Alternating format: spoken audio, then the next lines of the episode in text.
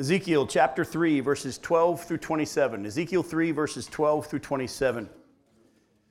Ezekiel said, Then the Spirit lifted me up, and I heard behind me the voice of a great earthquake. Blessed be the glory of the Lord from its place. It was the sound of the wings of the living creatures as they touched one another, and the sound of the wheels beside them, and the sound of a great earthquake.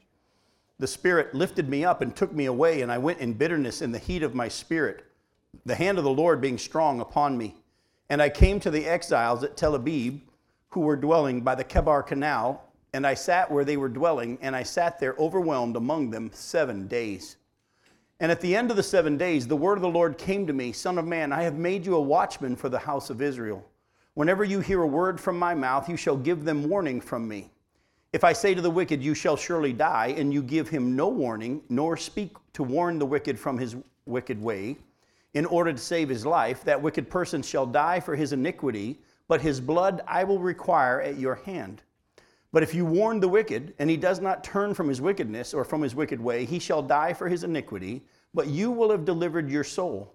Again, if a righteous person turns from his righteousness and commits injustice, and I lay a stumbling block before him, he shall die. Because you have not warned him, he shall die for his sin, and his righteous deeds that he has done shall not be remembered but his blood I will require at your hand. But if you warn the righteous person not to sin, and he does not sin, he shall surely live, because he took warning, and you will have delivered your soul. And the hand of the Lord was upon me there, and he said to me, Arise and go out into the valley, and there I will speak with you. So I arose and went out into the valley, and behold, the glory of the Lord stood there, like the glory that I had seen by the Kebar Canal, and I fell on my face. But the Spirit entered into me and set me on my feet, and he spoke with me and said to me, Go, shut yourself within your house. And you, O Son of Man, behold, cords will be placed upon you, and you shall be bound with them, so that you cannot go out among the people. And I will make your tongue cling to the roof of your mouth, so that you shall be mute and unable to reprove them, for they are a rebellious house. But when I speak with you, I will open your mouth, and you shall say to them, Thus says the Lord God, He who will hear, let him hear, and he who will refuse to hear, let him refuse for they are a rebellious house. Now, we will not get all of this covered tonight, but I hope to cover at least three quarters of it. Uh, the rest of it we'll finish next week. And so I want to start off in chapter 3, verse 12, where it says, The Spirit lifted me up. Now, this is a different type of lifting up than we saw in chapter 2, verse 2. If you go back to chapter 2, verse 2, it, you remember God had commanded him to stand on his feet and he'll speak with him. And verse 2 says, And as, as he spoke to me, the Spirit entered into me and set me on my feet. And I heard him speaking to me. That was when the Spirit of God stood him back up. And we see that happen here in chapter 3 as well, where he fell on his face and the Spirit entered him and stood him back on his feet. But here in chapter 3, when it says, He lifted me up, this is actually more of a lifting up off the ground and picking him up between heaven and earth, if you will. Let me give you an example of a couple other times that this happens. Go to Ezekiel chapter 8. Ezekiel chapter 8, look at verses 1 through 4. It says, In the sixth year, in the sixth month, on the fifth day of the month, as I sat in my house with the elders of Judah sitting before me, the hand of the Lord God fell upon me there, and then I looked, and behold, a form that had the appearance of, of a man. Below what appeared to be his waist was fire, and above his waist was something like the appearance of brightness, like gleaming metal. He put out the form of a hand and took me by a lock of my head, and the Spirit lifted me up between earth and heaven and brought me in visions of God to Jerusalem, to the entrance to the gateway of the inner court that faces north, where, the, where there was the seat of the image of jealousy, which provokes to jealousy. And behold, the glory of God of Israel was there, like the vision that I saw in the valley. So here we see that he has this vision where he sees God and grabs him by the head, picks him up some of you out here don't have it. That probably ain't going to happen to us. But he picks him up by the head and picks him, lifts him up off the earth, and takes him in a vision to Jerusalem. Go to chapter, thir- uh, chapter 11, Ezekiel chapter 11. chapter 11, just look at verse 1, the first part of verse 1. The Spirit lifted me up and brought me to the east gate of the house of the Lord, which faces east. So here we see, go back to chapter 3, that here the Spirit lifts him up. Now, I want you to understand that people that have this experience happen to them, as we see in Ezekiel and some other places, they always wrestle with whether or not it was actually taken there in the body or whether or not it was in a vision. And I want you to hear the answer yes. It's both. And in this instance, you're going to see that he's physically moved to a certain place. By the way, is God able to do that? We, we know a man uh, named Philip that had that happen to him, didn't it? When he baptized the Ethiopian eunuch, and when they came up out of the water, God moved him to Azotus, and that's where he appeared there. At the same time, sometimes they're just visions where they're so real, they wrestle with whether or not it was they actually were there or whether or not they were there in the spirit. Go to um, 2 Corinthians chapter 12, and you'll see Paul talk about one of those experiences. In 2 Corinthians chapter 12, I love how he words it here, verses 1 through 4. Paul says, I must go on boasting, though there is nothing to be gained by it. I will go on to visions and revelations of the Lord. I know a man in Christ who 14 years ago was caught up to the third heaven. Whether in the body or out of the body, I don't know. God knows. And I know that this man was caught up into paradise. Whether in the body or out of the body, I don't know. God knows. And I heard things that cannot be told, which man may not utter. In other words, Paul says it was so real, and I had a body. He could have taken me in my body to see heaven, but then again, I don't know. It could have just been in the spirit. I'm not sure. And so when you do look at some of these examples, you'll see that there are times that they're moved, and there are other times that they're moved, but it's a, a vision. I think this is one of those times where the Spirit of God picks him up and moves him to a place. Because as you read here in chapter 3, verse 12, then the Spirit lifted me up, and I heard behind me the voice of a great earthquake. Blessed be the glory of the Lord from his place. It was the sound of the wings of the living creatures and they touched, as they touched one another, and the sound of the wheels beside them, like the sound of a great earthquake. And the Spirit lifted me up and took me away, and I went in bitterness into the heat of the Spirit, and the hand, hand of the Lord being strong upon me. And I came to the exiles at Tel Aviv who were dwelling by the Kebar Canal, and I sat where they were dwelling, and I sat there overwhelmed among them seven days. I think in this instance, God picks him up and moves him to this place where the exiles are. Now, I want to talk to you a little bit about the exiles. Now, people say, well, why, what does he mean he was went in mourning and, and the bitterness and heat of his spirit? Well, remember, he had already been given that scroll to eat, which was the words of God that he was to preach to the nation of Israel. And by the way, what were those words that God was to have him say to them? Words of mourning and lamentation and woe. And so, as God was moving him to go do this, he wasn't too excited about the message that he had to bring. He wasn't like, ooh, I get to go preach. I'll be honest with you, I love to preach. But there are times that God sends me to places where the message he has for me to give is not one I'm excited to bring. It's not easy to go to a place in this traveling ministry that God's given me, knowing that the message God has given me to give to that certain place is not one they'll like. And to be honest with you, I have had two pastors fired for bringing me in because of the message that God told me to preach in those places. Now, the good news is both of those pastors have brought me to their next church because they said, Look, what you had to say was of the Lord, and I want what's of the Lord said wherever I go. So uh, they both have brought me to the new places where they pastor. So that's the only person that wasn't excited about seeing me again with the pastor's wives. You know, they're like, oh, you again, you know, kind of a thing. But I understand in those times when I go to bring a message that I know they will not like, but God has told me to say it, I don't go, can't wait to tell them this.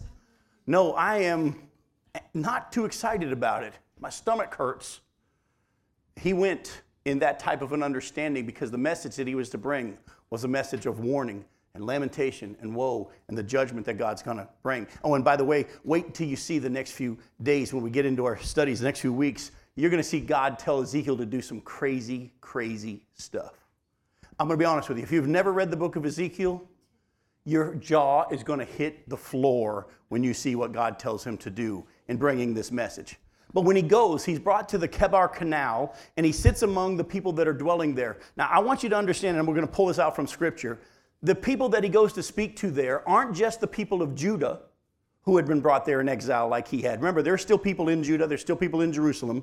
Remember, Ezekiel had been taken. Nebuchadnezzar began his conquest of Judah, the southern kingdom, in 605 BC when he took Daniel and some of those guys, Hananiah, Azariah, Mishael, and some of those folks to go and be a part of his kingdom there. And then in 597, he goes and takes Jehoiachin and Ezekiel and his wife and 10,000 people into captivity.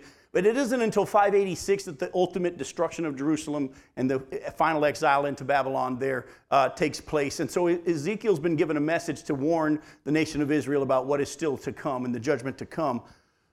But the people that are there by the Kebar Canal are a mixture of the people from Judah, and if you remember, the northern kingdom had already been taken captive by who? The Assyrians, and they took them to the exact same place. Remember, when we look at Babylon, that's where Assyria was. It was Assyria, and then Nebuchadnezzar, the Babylonians conquered, and they took over the land. And as you know, when time came for the end of the Babylonian kingdom, because God determines when kingdoms come into power and when kingdoms stop, and the Medes and the Persians took over, and they lived in that same area. But go with me to, to 2 Kings chapter 17, and look at verses 1 through 6.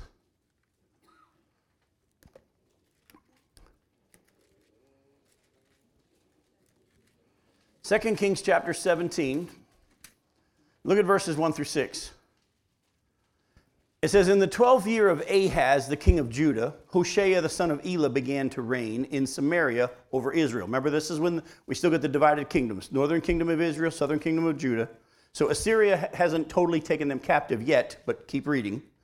It says that uh, Elah began to reign in, Samaria over Israel, and he reigned nine years, and he did what was evil in the sight of the Lord, yet not as the kings of Israel who were before him.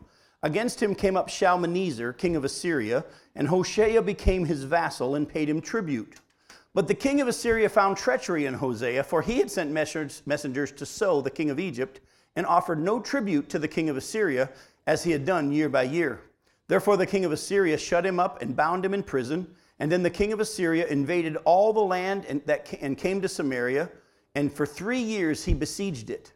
In the ninth year of Hoshea, the king of Assyria captured Samaria, and he carried the Israelites away to Assyria, and he placed them in Halah and on the Habor, the river of Gozan, and the cities of the Medes. By the way, let me just tell you this Habor river that he places them at is the Kebar Canal. So the Assyrians come and take the northern kingdom and take them into captivity in the area we now know in our study of Ezekiel as Babylon, because Babylon's in power now. And the place where they were taken, the northern kingdom, was taken to the Habor River, which is the Kebar Canal. So there are a mixture now of mourners, and you say, How do you know they're mourners? Stick with me, I'll show you in a second. There are a mixture now of mourners at the Habor River or the Kebar Canal, which Ezekiel is taken by God to go speak to and to go be with. Now you say, Jim, and by the way, that's a mixture of Israelites from the northern kingdom and Israelites from the southern kingdom who have been taken captive. Well, how do we know they're mourning? Well, hopefully you understand by now. I'm not going to share with you speculation. I'm going to share with you the word. So go with me to Psalm 137.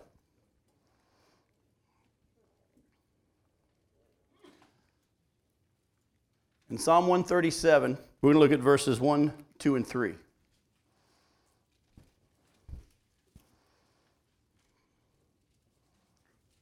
By the waters of Babylon, there we sat down and did what?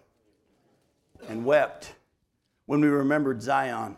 On the willows there we hung up our lyres, for there our captors required of us songs, and our tormentors mirth, saying, Sing us one of the songs of Zion.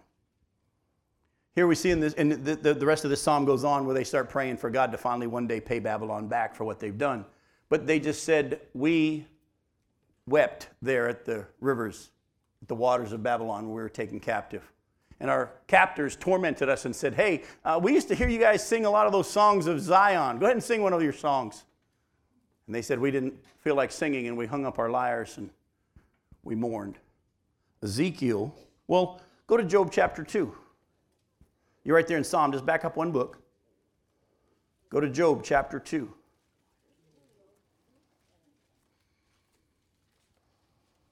Look at verses 11 through 13. It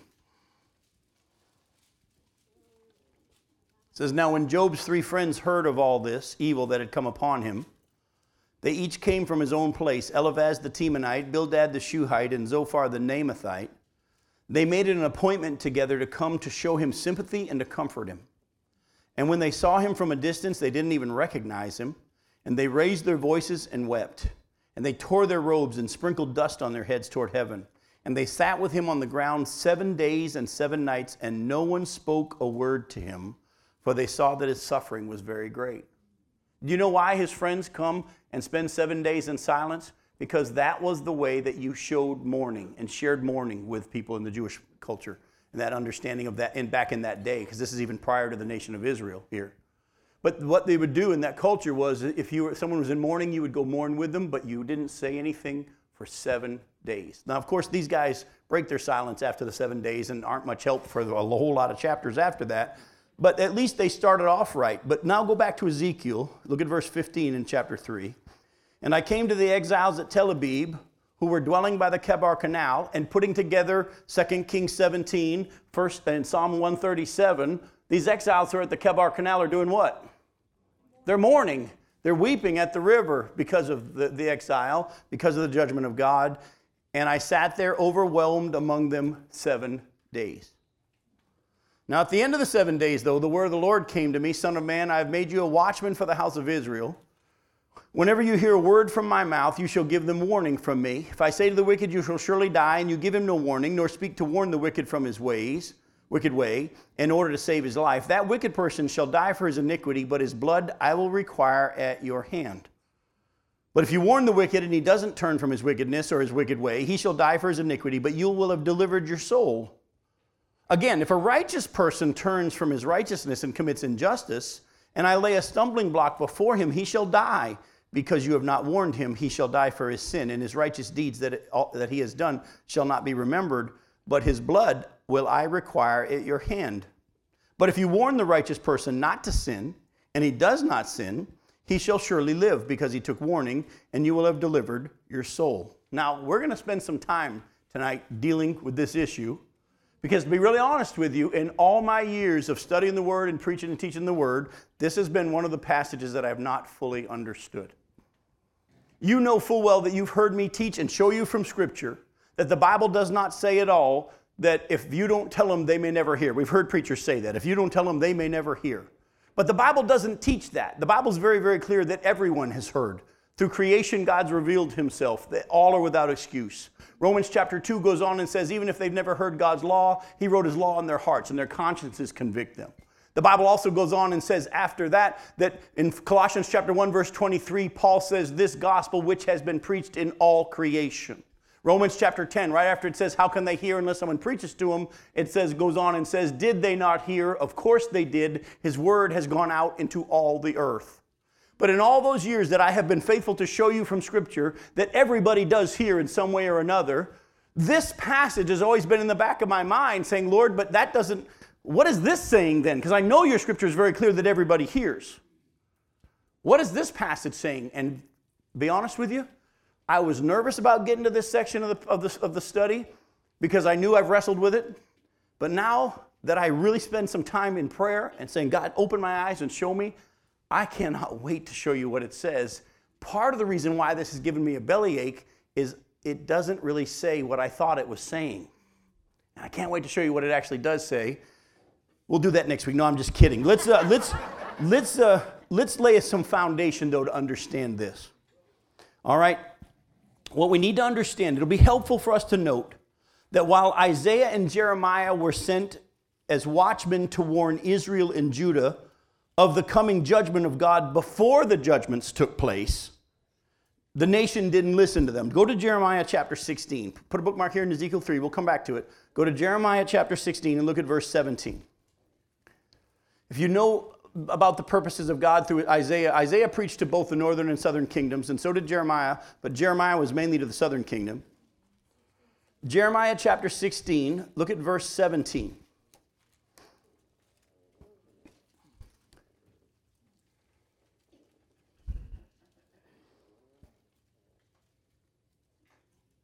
And unfortunately, I wrote down the wrong passage in my notes and it's about to kill me. I don't like when I do that. Well, I'll have to find that one for you later and bring it back to you. But it was a passage that actually said, I sent watchmen to them, but they didn't listen to them. That's what it, it said. And, and unfortunately, I marked it in my Bible, but now I can't find it. For, what's that? I am getting old. Actually, I, am getting old, and I wrote down in my notes the wrong place. Let me see if it's 26 real quick. Just that's not 26 either. Don't know where I was looking, but I wrote it down. It's 617. It's 617. You're wonderful. Thank you very much, Susan. I'm going to take a pen and make it so I don't teach the, the wrong passage tomorrow night. 617. Jeremiah 617 says, I set watchmen over you, saying, Pay attention to the sound of the trumpet. But they said, We will not pay attention. So Jeremiah and Ezekiel were sent as watchmen to the nation of Israel, northern kingdom and southern kingdom, but they didn't listen. Okay?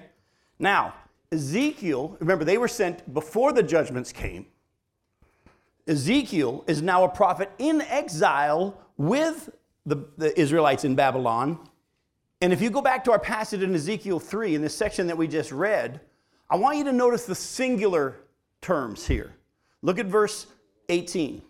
God says, If I say to the wicked, You shall surely die, and you give him, singular, no warning, nor speak to warn the wicked from his way in order to save his life, that wicked person, singular, shall die for his iniquity, but his blood will I require at your hand. So, what I want you to see is Jeremiah and Isaiah were sent to preach to the nation, and as much as Ezekiel's message was to go to them, by the time that Ezekiel is prophesying, he's prophesying as an exile among the exiles because they've already begun to be taken captive. The final fulfillment of the removal of Jerusalem hasn't happened yet, but it's coming.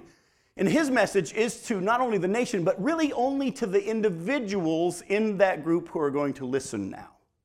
Let's be honest. If you look through scripture and you watch history, God gives warning to nations. Ultimately, by the time of the end, it's to only the individuals in the nation because the judgment's coming. It's only now to the individuals in the nations who are going to respond because it's too late for the nation. And so that will help us understand. He was sent as a watchman but God said, when I tell you to speak to an individual, you have to speak to that individual or I'll hold you accountable for their blood. Well, we'll get to what that means in a second. It will also be helpful for us to see that when God speaks of life and death here, he will live or he will die, he's, he's speaking of physical judgment because of sin and not eternal damnation, although that may follow for some. I want to lay this out for you. For years, part of the reason why I wrestled with this is whenever I heard he'll live, I heard salvation. Whenever I heard he'll die, I heard damnation, okay? But actually, this passage is talking about a warning of physical consequences for sin. No, do we not know, and we'll get to that in more detail later on, but do you not know that the Bible teaches that if you walk in persistent disobedience, sometimes God brings physical judgment because of that? Here he's talking about a physical judgment because of sin for the individual. And it'll become more clear as I kind of show you. Let's go back to Joshua chapter 1.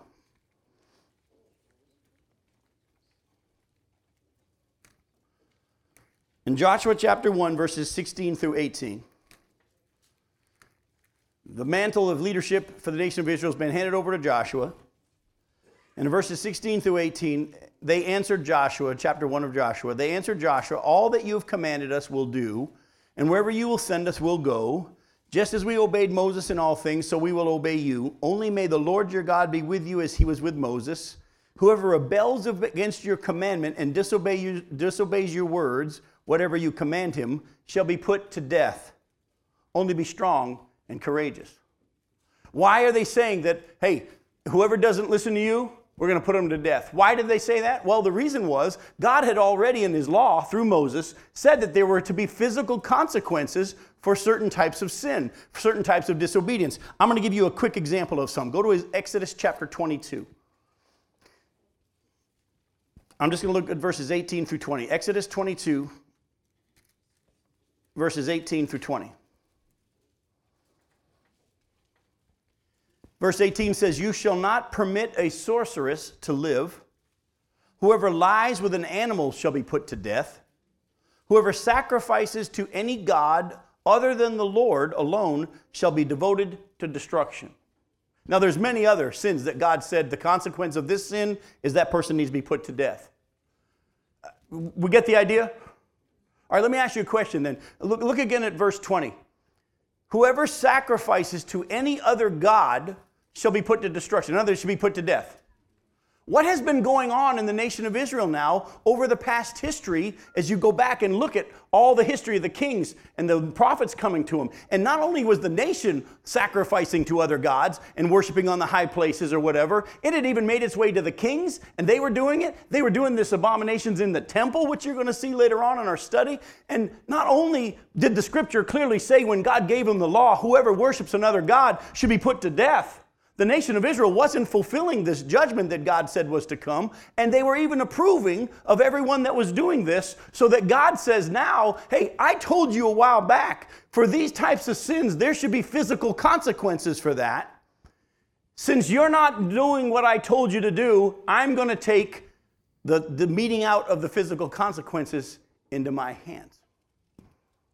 And so, why was God bringing a judgment on the nation of Israel and taking them into captivity, but at the same time having some people put to death? Was it not because of their sin? It was because of their disobedience. And so, God says to Ezekiel, He says, I'm going to set you out as a watchman. And if I tell you to warn somebody and you don't warn them, I'm going to judge them because of their sin. They'll die because of their sin.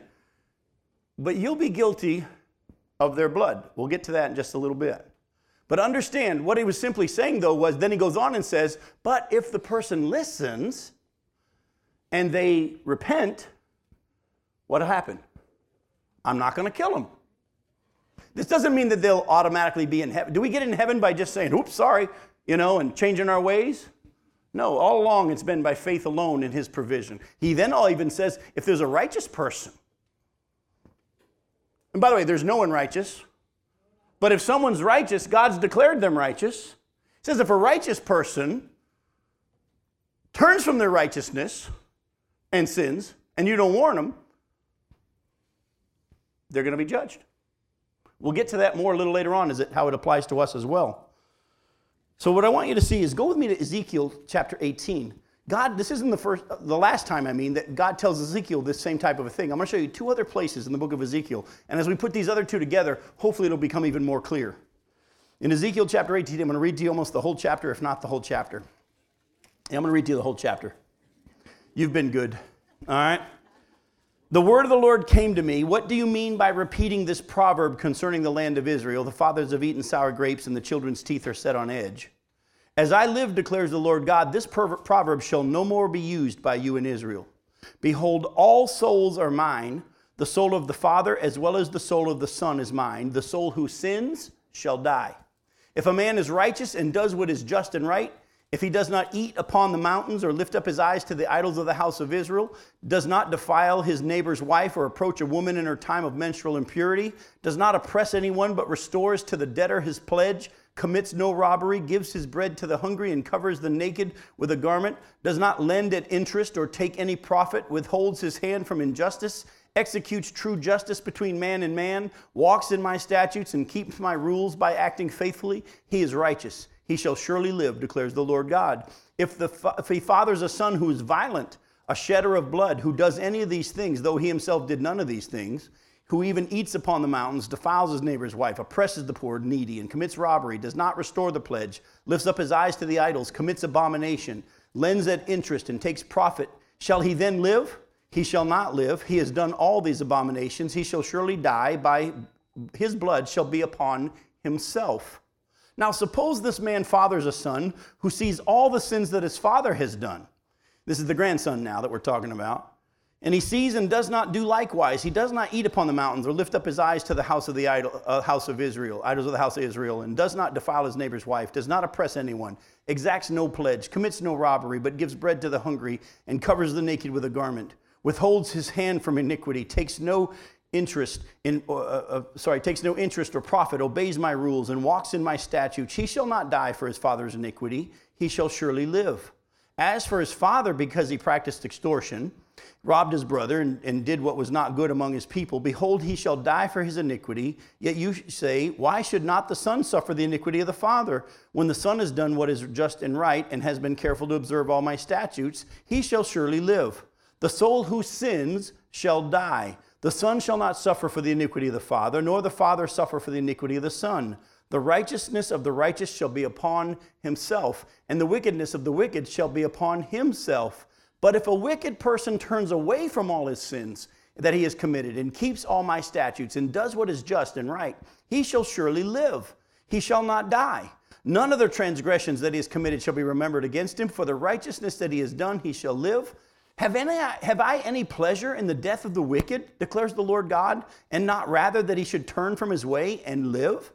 But when a righteous person turns away from his righteousness and does injustice and does the same abominations that the wicked person does, shall he live?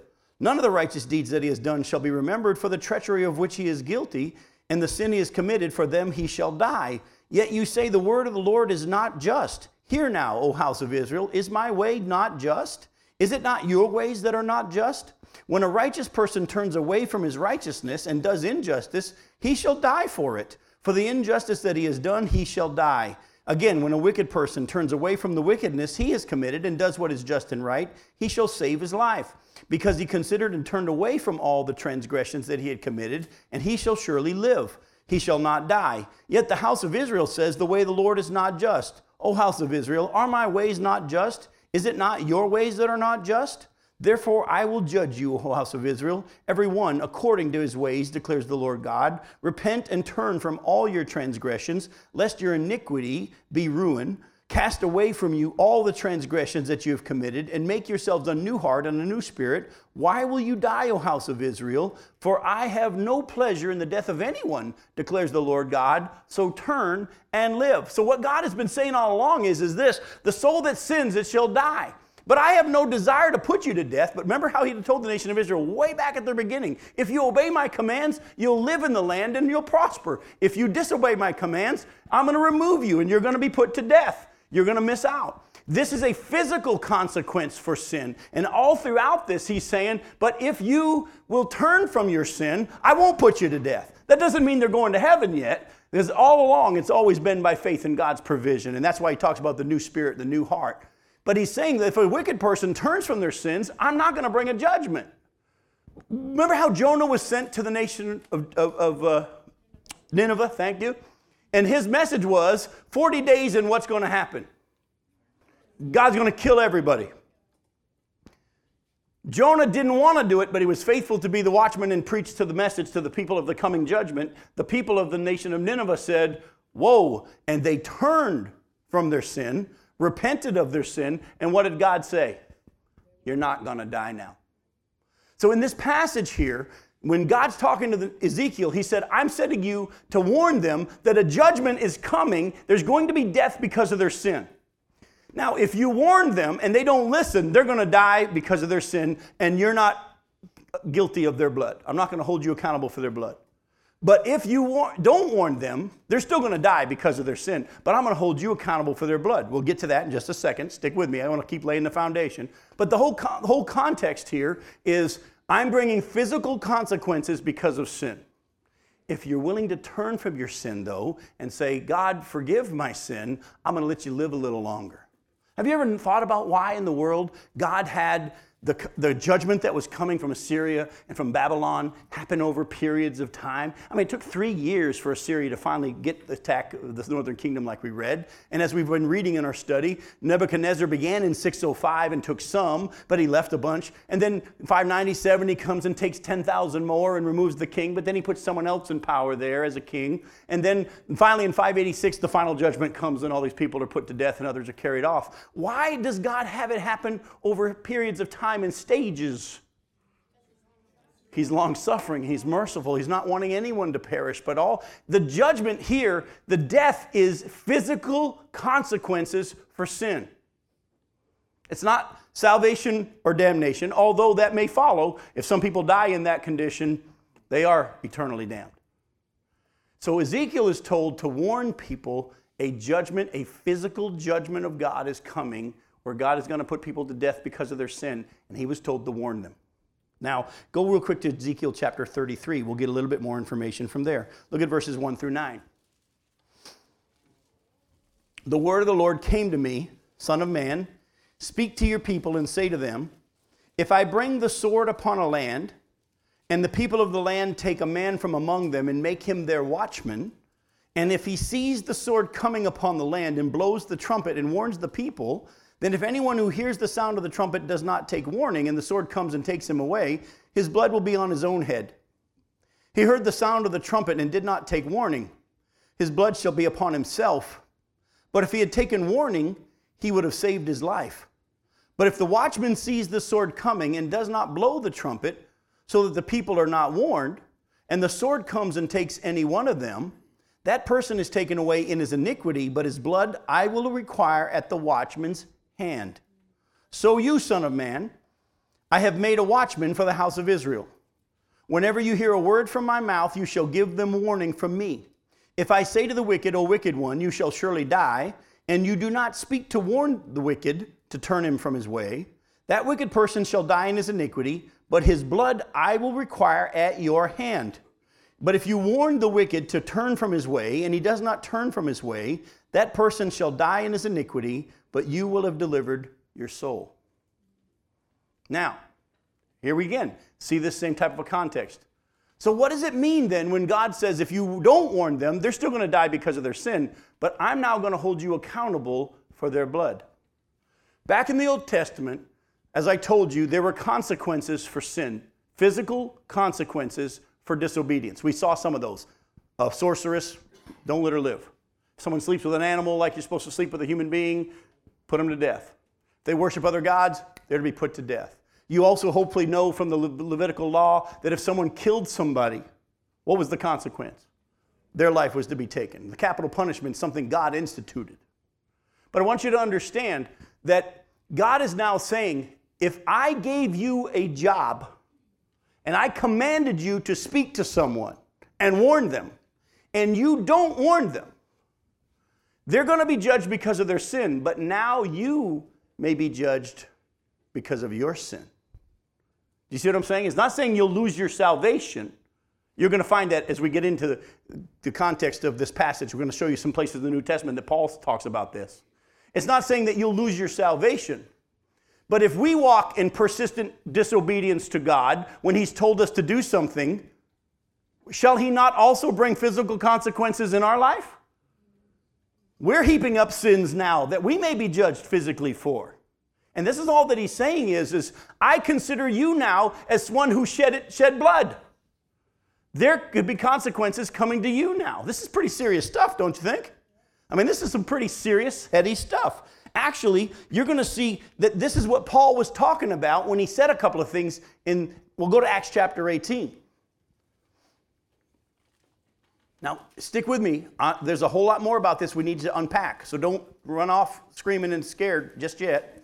But don't lose sight of how serious this is. In Acts chapter 18, look at verse 6. He's been preaching to these people. And when they opposed and reviled him, he shook out his garments and said to them, Your blood be on your own heads. I'm innocent. From now on, I'll go to the Gentiles. Was he sinning by not going to the Jews, but by going to the Gentiles? No, because as you're going to see, that's whom God had told him to go preach to. You're going to see a big part of this is tied to who has God told you to go speak to. That we'll get to that in just a second. But look at what he says. He said, "Your blood's on your own heads." I'm not guilty of whether or not you die. I'm innocent. I'm not in disobedience by moving on. Well, hadn't Jesus even said that? When you go into a town, let your peace go out. If it's received, stay there. If not, what? Move on. If they reject it, you're not responsible for whether or not they listen. Now go to chapter 20. It's even more clear. Look at verses 22 through 27. And now Paul says, Behold, I'm going to Jerusalem, constrained by the Spirit, not knowing what will specifically happen to me there, except that the Holy Spirit testifies to me in every city that imprisonment and afflictions await me. But I do not account my life as of any value, nor as precious to myself, if only I may finish my count course and the ministry that I receive from the Lord Jesus, to testify to the gospel of the grace of God. And now, behold, I know that none of you among whom I have gone about proclaiming the kingdom will see my face again. Therefore, I testify to you this day I am innocent of the blood of all, for I did not shrink from declaring to you the whole counsel of God. Now, had Paul ever shed blood? Yeah, if you remember his history in the past, he was putting people to death and then taking them to prison because of their belief in Jesus until Jesus got a hold of him. He says, I'm the innocent of the blood of everybody. Why? Because I have been faithful to say everything God told me to say. This is important stuff, folks. We need to understand how seriously God takes his role that he's given us to be his messengers. But there's a part of all this that I don't want any of us to miss. We are only accountable for the ones that God has told us to speak to. Now, some of you say, wait a minute, Jim, didn't Jesus say, go into all the world and preach the gospel? You remember Matthew 18, verse, oh, sorry, 28, verses 18 through 20, the famous passage where Jesus tells his disciples, all authority on earth, heaven and earth has been given to me, and I want you to go and preach the gospel and all make nations and make disciples, baptize in the name of the Father and the Son and the Holy Spirit. Didn't Jesus tell us to go into all the world? Well, be careful. Not individually, he didn't.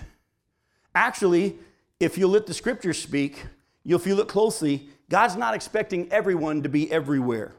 We're, for the sake of time, we won't go there, but in Acts chapter 16, verses 6 through 10, you remember the story where Paul is trying to go into Asia, but the Spirit won't let him go to Asia. He then tried to go into Mysia to preach the gospel, but the Spirit won't let him go. It's later that is the dream of the man of Macedonia, and that's when they realize God wanting us to go there. So we're not just to go everywhere. Any preaching that says, you all better get out there and tell everybody, is not good preaching.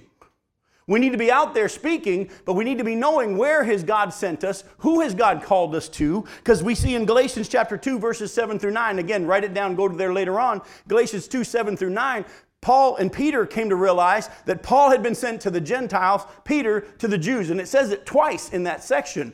Paul was sent by God to the Gentiles, Peter to the Jews.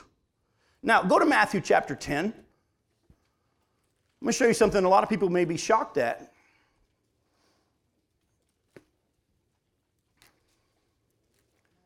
Matthew chapter 10. Look at verses 5 and 6. These 12 Jesus sent out, instructing them Go nowhere among the Gentiles and enter no town of the Samaritans, but go rather to the lost sheep of the house of Israel. Isn't that interesting? When Jesus sent out his 12, he said, Don't go to the Samaritans, don't go to the Gentiles, go only to the Jews. Why? Because at that time, it was to the Jew first, eventually to the Gentile. If you remember, these same guys now, full of the Spirit in Acts chapter 2, the Holy Spirit comes to indwell them. Peter starts preaching, and he, they start all hearing him in Gentile languages. And then later on, Peter, the one who's going to ultimately be sent to the Jews, was given the vision that it was okay to go into a Gentile's house, Cornelius' house in Acts chapter 10. And God says, Whatever I've called clean, don't you call unclean. Because Peter says, Look, I can't go to a Gentile's house. You know, it's unclean. God said, Whatever I've called clean, don't you call unclean. And at this time, Peter was told, You can go into a Gentile's house. But when prior he was told, Don't go into a Gentile's house. But now the Spirit says, Now I want you to go into this Gentile's house. But then ultimately, he is told by God, I'm now sending you to the Jews. Paul, who had a heart for the Jews so much that he says in chapter 9 that if I can go to hell to let the Israel, nation of Israel be saved, I'd do it in a heartbeat. Yet, even though he had a heart for the Jews and he kept preaching to the synagogue and the Jews in the synagogues and they kept rejecting him, God then said, I'm sending you to the Gentiles.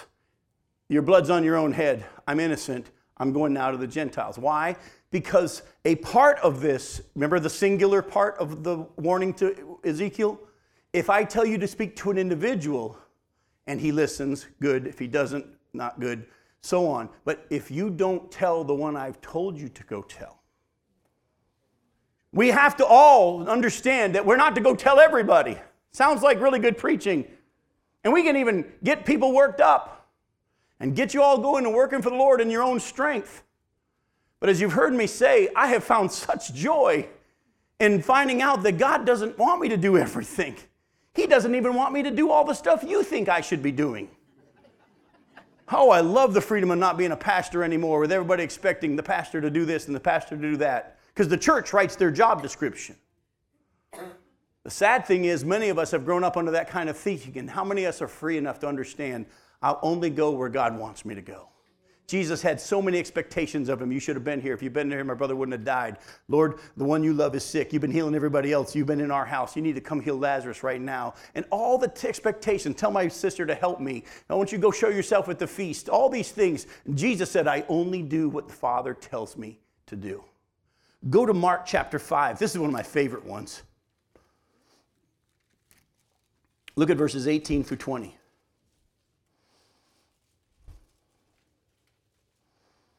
He's just been used of God in his power and Jesus in his own power to heal this demoniac who had the legion of demons. As Jesus, verse 18 of Mark chapter, did I say chapter 20? I'm sorry, Mark chapter 5. I think I heard myself say Mark 20. Mark chapter 5, verses 18 through 20. As he was getting into the boat, Jesus is getting into the boat, the man who had been possessed with demons begged him that he might go with him. And Jesus didn't permit him, but said to him, Go home to your friends and tell them how much the Lord has done for you and how he's had mercy on you. And he went away and began to proclaim in the Decapolis how much Jesus had done for him, and everyone marveled.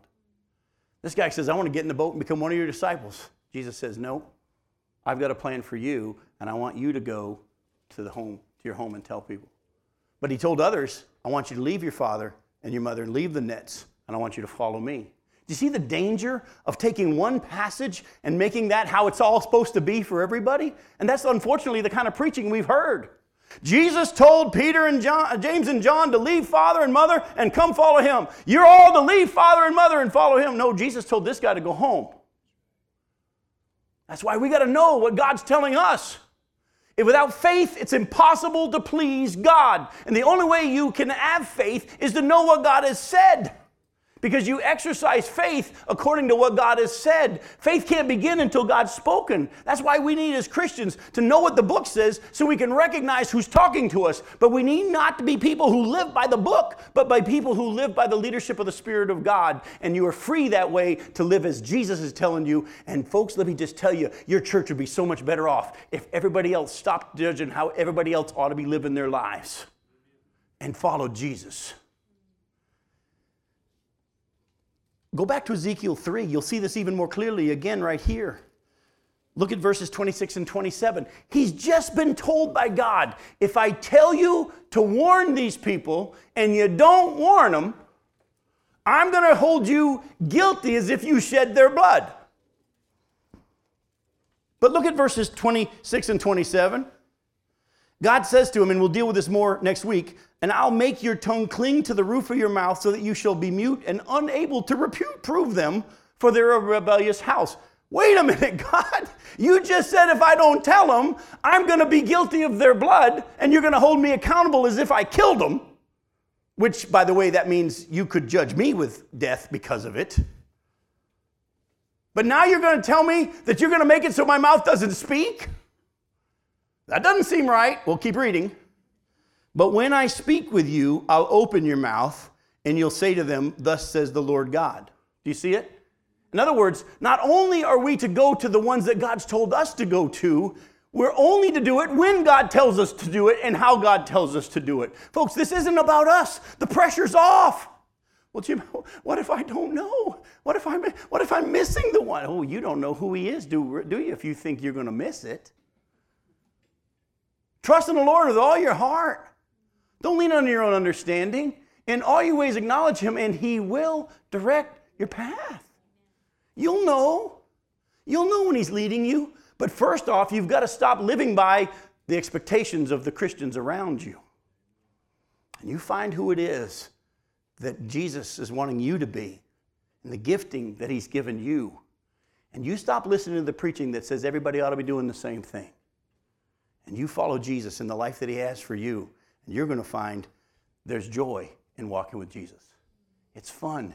His yoke is easy, His burden is light. There's power when you're letting God do what He wants to do. Stop trying to accomplish things for God and believe that He will use you for His purposes. By the way, I want to take some time in the time we have left to say something to you, though, that I really want you to hear if we are going to be held accountable for the blood of all the people we've been told that God wants us to preach to, you're with me on that so far, right? This is why not everybody should try to be a preacher. In James chapter 3, verse 1, it says that not all should try to be preachers and teachers because those of us who preach and teach will be held in higher accountability. You know why? We have been given a lot more people that we're to preach to we're now accountable for a whole lot more souls. Go to Hebrews chapter 13. And judgment does start in the household of faith. 1 Peter chapter 4, verse 17 is what you're quoting there. Look at what verse 17 says in Hebrews 13. Folks, I want you to set your pastor free. Well, what if he's not doing what we think he ought to be doing? To his own master he stands or falls. And the Lord is able to make him stand, or the Lord is able to take care of him if there's David would not lay his hand against the Lord's anointed. Too many of us spend our time sitting around talking about the preacher, whether or not we think he's doing what we think he ought to be doing. Folks, you better listen. You're not the one who commissioned him.